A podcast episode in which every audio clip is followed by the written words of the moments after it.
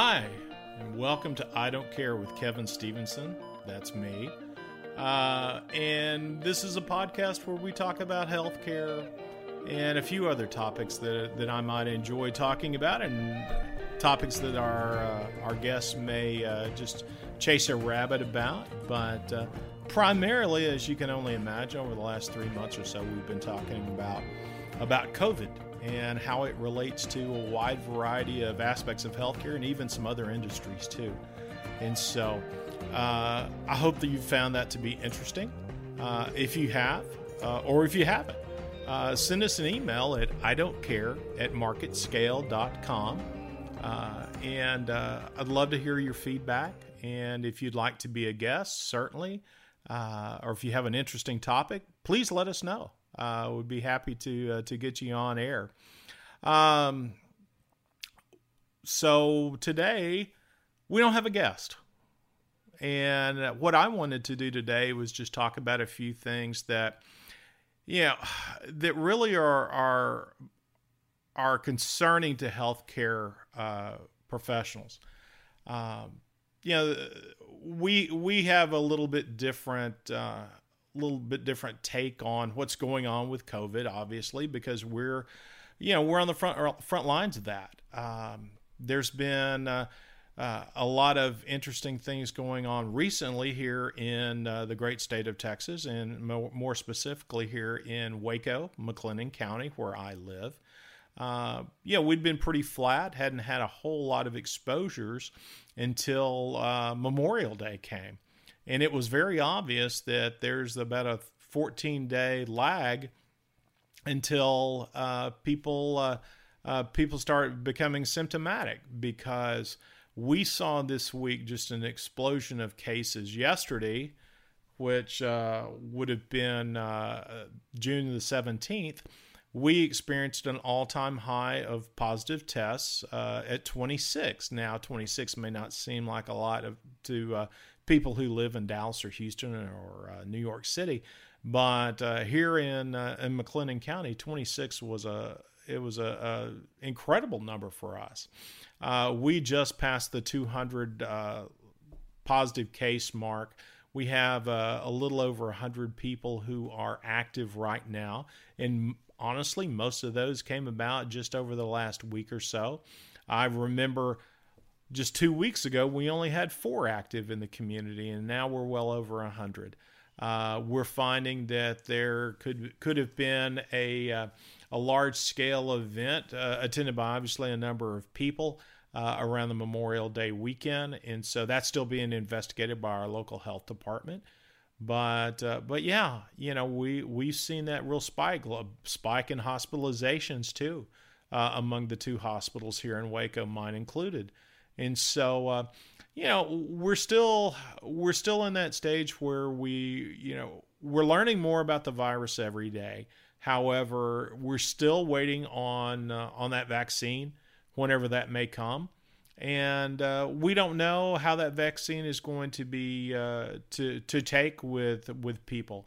You know, we talk uh, all the time that there there's certainly a flu vaccine, right? You know, most of us take that every year but uh, a lot of people still get it even after they uh, they have the vaccine and we see sometimes in a normal year between 50 and 70,000 people dying of the flu.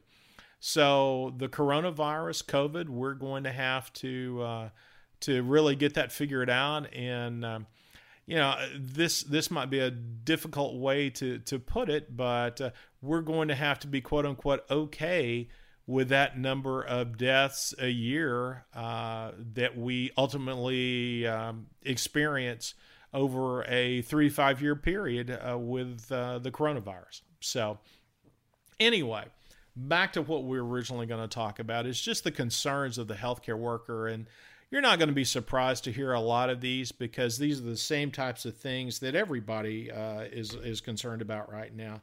But uh, what I did is I talked to a number of my colleagues across the country, uh, talked to some of my colleagues here locally, and just to get a handle on okay, what's really bothering you right now. So, so we'll talk about five of those uh, today on the podcast. Uh, the first one is basically people are concerned about their jobs. You know a lot of a lot of hospitals and health systems have uh, furloughed or completely laid off thousands and thousands of healthcare workers. Now you'd think with the expected, you know, the expected spread of, of coronavirus uh, that all of our hospitals would be full.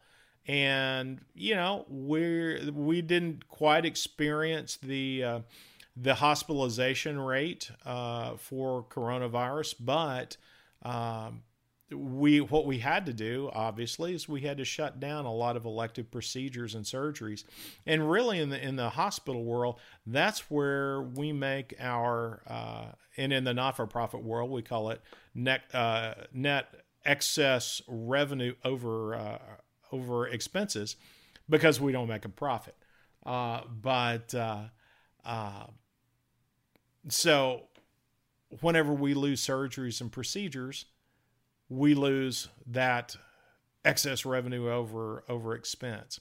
And so that is what's caused so many systems to have to lay off workers or furlough workers. So, you know, we uh, there's lots of different ways that you can combat that. Though I'm I'm now seeing where a number of hospitals are bringing back furloughed workers. Other systems are actually redeploying workers from areas where volumes haven't come back as quickly uh, to areas where they have. And so here in Texas, yeah, my hospital system, we've seen those volumes uh, get back up, not quite to pre COVID levels, but we're pretty close.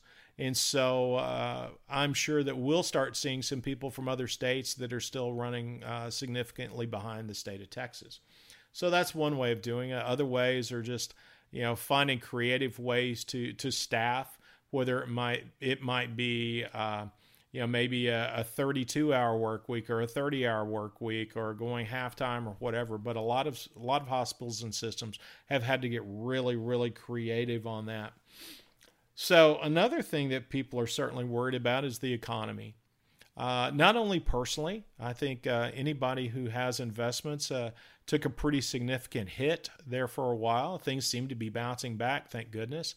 But uh, uh, a lot of people, you know, the the tens of millions of people who lost their their jobs during uh, during the pandemic, uh, many of those lost their health insurance, uh, and so now in in the hospital in the healthcare world, we're concerned about people not having health insurance uh, so some of those are having to pay out of pocket if they can, but many people are just uh, delaying having any kind of procedures or, or even primary care visits because they just can't afford it. And so we're going to see the backlash of that because we're going to then see people coming into our emergency departments who are actually sicker uh, because they've neglected their basic health care. Uh, a lot of people, you know, eh, uh, we've we've had a lot of discussions about the cost of insulin, for example, for diabetic patients, and how how very expensive that can be. Uh, think about that without health insurance, and so many people are choosing.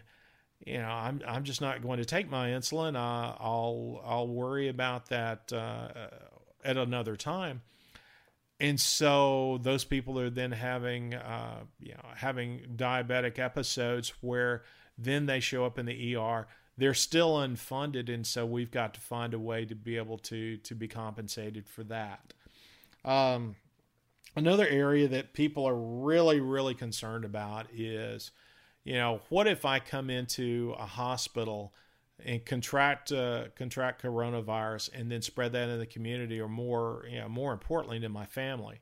Well let me speak to a couple of things around that. Uh, i've got to be honest with you the hospital is probably one of the safest places that you can be uh, because all of us all of the the hospital employees uh, we're wearing masks.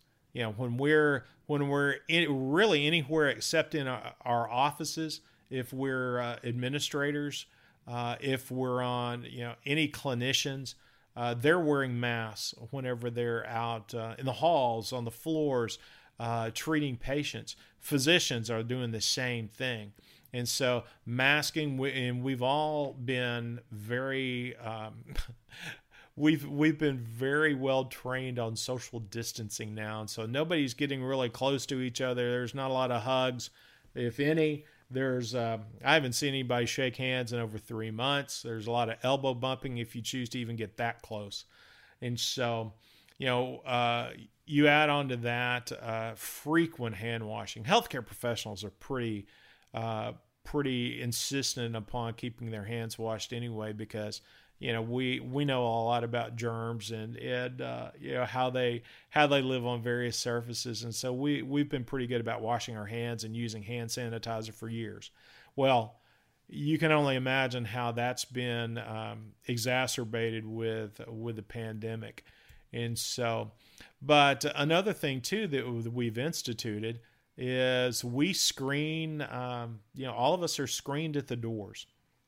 You know uh, so we uh, we tell screeners, or if we have uh, there, we also have apps on our smartphones. You know, we answer the questions. Uh, do you have any symptoms? Have you been around anybody with symptoms? Have you traveled anywhere uh, that's had outbreaks, which basically means anywhere outside of our area? Um, and then we also have our temperatures checked as well. And so, if you don't feel well, if your temperature is too high, you're not coming into the hospital as a worker. And so, we've also tried to uh, ensure that our patients have uh, separate entrances, workers, just to make them feel uh, even more secure uh, in coming in.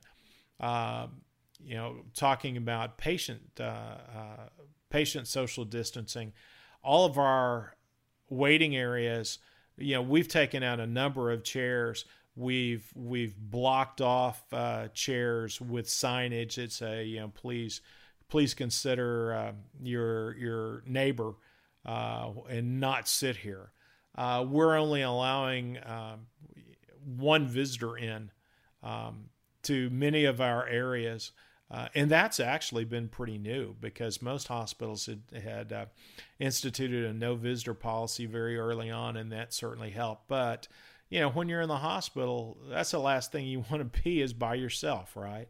And so we want to make sure that the families and the patients actually get that that interaction appropriately. So all visitors are wearing masks as well. They're going through a screening process, as are the patients too. So you know, we're doing everything that we can to make sure that anybody who comes into our facilities is safe. So another area that that people are really concerned about, and this is more specific to healthcare, is the availability of personal protective equipment or PPE. And that's things like oh masks, specifically N95 masks or gowns, gloves, face shields, uh, even booties. Uh, and uh, we've done a really a really good job in my organization uh, because we are so large. We're a nationwide healthcare organization. Uh, we have the buying capabilities that many um, many hospital systems don't, and certainly uh, rural hospitals, critical access hospitals, and the like. And so. Uh, what we've tried to do is, I know that we've we've really uh, worked with with other organizations if if we can assist them in some you know temporary uh, temporary PPE uh, until they get their uh, until they get their orders in we're certainly trying to do that and, and be a, a, good partner with them too.